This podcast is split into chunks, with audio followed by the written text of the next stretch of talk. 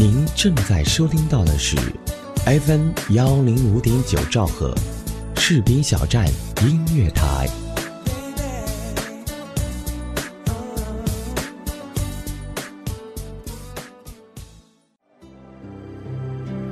回溯一段岁月，走进一位人物，了解一段往事，装点一份心情。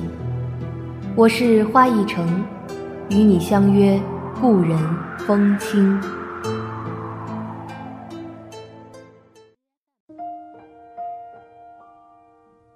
朋友们，你们好，我是花一城，很开心在 FM 一零五九士兵小站音乐台。与你邂逅，在本期的《故人风清》节目当中，我们一起来聊一聊彭真的故事。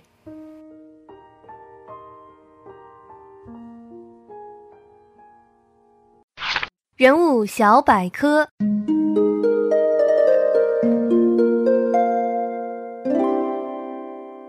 彭真，男，原名傅茂公，山西省曲沃县人。一九二二年考入太原山西省立第一中学，寻求救国救民的道路，参加进步组织青年学会，接受马克思主义。一九二三年加入中国社会主义青年团，同年加入中国共产党，是山西省共产党组织的创建人之一。一九三七年改名彭真，曾任中央政治局委员、第六届全国人大常委会委员长。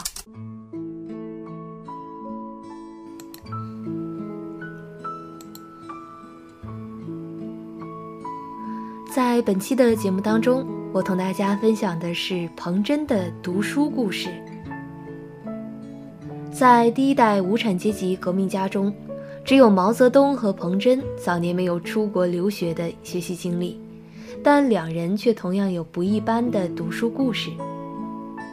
毛泽东的读书故事大家可能耳熟能详，但是对于彭真的读书故事，则可能知之甚少。彭真出生于一个贫苦的农民家庭。一九一一年，九岁的彭真就到田间参加农业劳动，白天帮母亲纺毛毯子，帮奶奶喂牲口，晚上在油灯下跟父亲学习识字写字。一九一六年，十四岁的彭真利用农闲，参加了本家在村里办的私塾，因为学习刻苦。经常受到私塾先生的夸奖。一九一八年秋，彭真考入曲沃县立第二高等小学一年级第五班学习。学校开设国文、数学、英文、历史等课程。彭真开始接受正规的学校教育，但却由此引发了一场家庭风波。叔父因为坚决不同意彭真上学，并为此提出了分家。分家对于原本困顿的生活来说，可谓雪上加霜。上学之后呢，懂事的彭真为了减轻家里的负担，一直走读。为了节省粮食，天热日长时吃两顿饭，天冷日短时只吃一顿饭。假日和课余时间，经常帮助家里干农活儿，挑菜到镇上去卖。以补学习和生活费用不足。艰难的生活并没有浇灭他求知的强烈欲望，反而让他更加珍惜来之不易的求学生活，并以“学如逆水行舟，不进则退；心似平原走马，易放难收”的座右铭，鼓励自己坚持完成学业。建国后。彭真长期领导主持全国人大常委会工作和政法工作，对巩固和加强人民民主政权、发展社会主义民主、健全社会主义法治、建立和完善人民代表大会制度做出了卓越贡献。他的两句名言：“在法律面前人人平等，在真理面前人人平等”，至今令人铭记。但是谁能想到，这位我国社会主义法治的主要奠基人，真正系统研习法律，竟是在国民党监狱中开始的。据彭真的儿子傅阳回忆，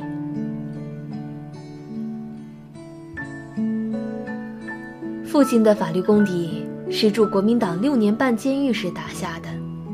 父亲在国民党监狱中，别的书是看不到的，《六法全书》却允许看。他看《六法全书》，首先是为了运用法律武器与敌人斗争，同时也使他开始熟悉法律知识。因为工作需要，彭真经常在北京到外地进行调查研究。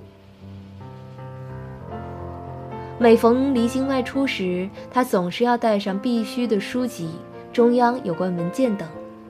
有段时间，他还是用解放前的老办法，把衣物和书籍混放在一个箱子里。后来书越来越多，主要是增加了经济建设和法治建设方面的书，就专门用一个皮箱子装书。他的警卫员看到他老用老办法装书。已难以满足首长的需要了，就找木工师傅商量，做成了一个木质的便携式书架，平放着像一只大箱子，打开立起来就像一个小书架。虽然搬动时比较重，但使用起来却很方便。这个书箱彭真用了很多年，至今还完好的保存着。据身边工作人员回忆。大跃进后期及调整时期，彭真日夜操劳国家大事的同时，还为如何掌握经济工作的正确方向而思考。他还在百忙之中抽空学习研究马克思主义著作。记得1959年或者是一九六零年夏天，彭真有时早上五六点钟就开始在院子里读大字本的《政治经济学》。一九九六年九月下旬，彭真的秘书从发行部门取回了《毛泽东评点二十四史》的《旧唐书》和《新唐书》，这是彭真最喜欢看的两本书，也是毛泽东评点最多的书之一。看到印刷精美的书籍，彭真如获至宝。自此以后呢，彭真除了每天看《人民日报》参考消息和文件以外，余下的时间就是读这部心爱的书。家人和身边工作人员从他身体健康考虑，多次劝他少看几页，注意休息。但是只要身体能坚持得住，彭真就抱着书看个不停。尽管当时彭真已不能写字，但还不时用颤抖的左手，用红黑两种不同颜色的铅笔，在许多章节旁边画下了着重线。光在《旧唐书》第一、二两个分册上，就有四十一个筒子页上有彭真画下的线道，占两册总页数的四分之一。二十四史共有八百五十册，十三万页，四千多万字。彭真自知身体已不允许他看完这部浩瀚的历史长卷，他对秘书说：“我已不可能看完全书。”但重要的卷册我一定要看一遍。遗憾的是，一九九七年四月二十六日，彭真因病情恶化不幸逝世。他未能实现将重要卷册再看一遍的意愿。彭真虽然走了，但他不惧艰难、刻苦读书的精神将永远铭记在我们心中。提起彭真呢，是我个人非常熟悉的一位革命家，因为我在中国政法大学，在我们学校里呢，有一栋楼的大厅里面就放着彭真像。到了冬天的时候呢，同学们就会带着耳包去给他扣上，可以看出彭真老人家在我们这些法学学子的心中具有多重要的地位，对于中国法治建设而言又起着多么重要的作用。本期的故人风情节目到这里就要结束了。如果你喜欢我的声音，想收听更多类型的节目，欢迎在新浪微博搜索“花一城”，或者在微信公众号搜索“花一城”来第一时间关注收听节目。感谢责编子恒、监制浩然、主播助理巧巧，我是花一城，期待下一次在 FM 一零五九士兵小站音乐台与你邂逅。们沉默不语，不经事的我们约好下一个路口等，心跳就像秒针，敲打着倒数的青春。飞不高的风筝，是年少轻狂的我们，有发烫的灵魂。有些人交错后就转身，只留下背影，从此不再过问。风的余温，剩下的余生，像繁华风景灵魂，是谁还守着最后一盏灯？有些人还留在原地等，望着炽热的眼泪不肯转身。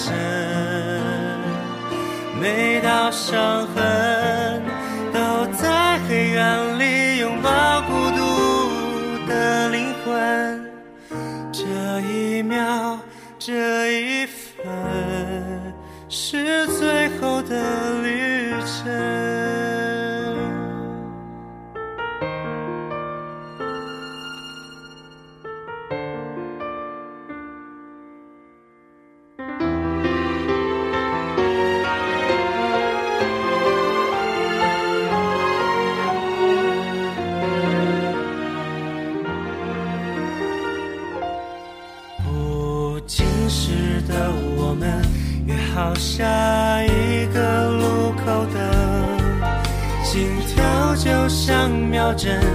敲打着倒数的青春。你教会我成长，把勋章带上我肩膀。你给我的力量，让我一直闯